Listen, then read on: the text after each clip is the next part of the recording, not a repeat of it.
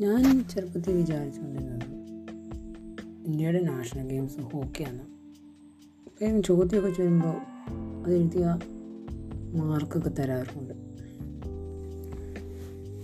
എന്നാൽ അടുത്തിടെയാണ് ഈ കാര്യം മനസ്സിലായത് ശരിക്കും പറഞ്ഞാൽ ഇന്ത്യയുടെ നാഷണൽ ഗെയിം ഹോക്കി അല്ല എന്നുള്ളത്. അപ്പോൾ നമ്മൾ ഓർക്കും ഇന്ത്യയുടെ നാഷണൽ ഗെയിം ക്രിക്കറ്റാണോ? അല്ലെങ്കിൽ ഫുട്ബോളാണോ? അല്ലെങ്കിൽ കബഡിയാണോ? എന്നൊക്കെ ഓർക്കും. ശരിക്കും പറഞ്ഞാൽ ഇതൊന്നുമല്ല.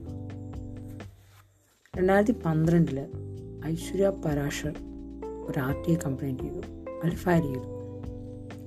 എന്നാൽ പത്ത് വയസ്സായിരുന്നു ഐശ്വര്യയ്ക്ക്. Ministry of youth affairs and സ്പോർട്സിൽ നിന്ന് അതിന് മറുപടിയും വന്നു. India not have any national Lang national game എന്നാണ് ഇതിന് റിപ്പോർട്ട് വന്നത്. അതായത് ഇന്ത്യയ്ക്ക് ഒരു നാഷണൽ ഗെയിമും ഇല്ല.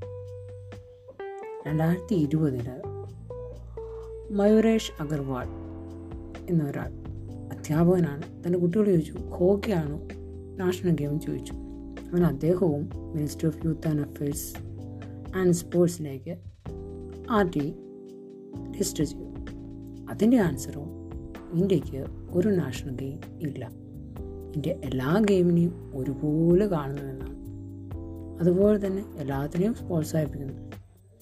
ശരിക്കും പറഞ്ഞാൽ എത്ര വർഷമായിട്ടുള്ള കാര്യങ്ങളാണത് നമ്മളീ പറഞ്ഞ ഹോക്കിയാണ് ഇന്ത്യയുടെ നാഷണൽ ഗെയിം.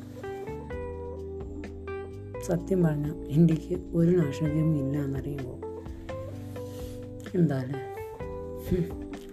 ചില കാര്യങ്ങൾ അറിയുമ്പോഴാണ് അറിഞ്ഞിരുന്നത് തെറ്റാണെന്ന് മനസ്സിലാവുന്നത്.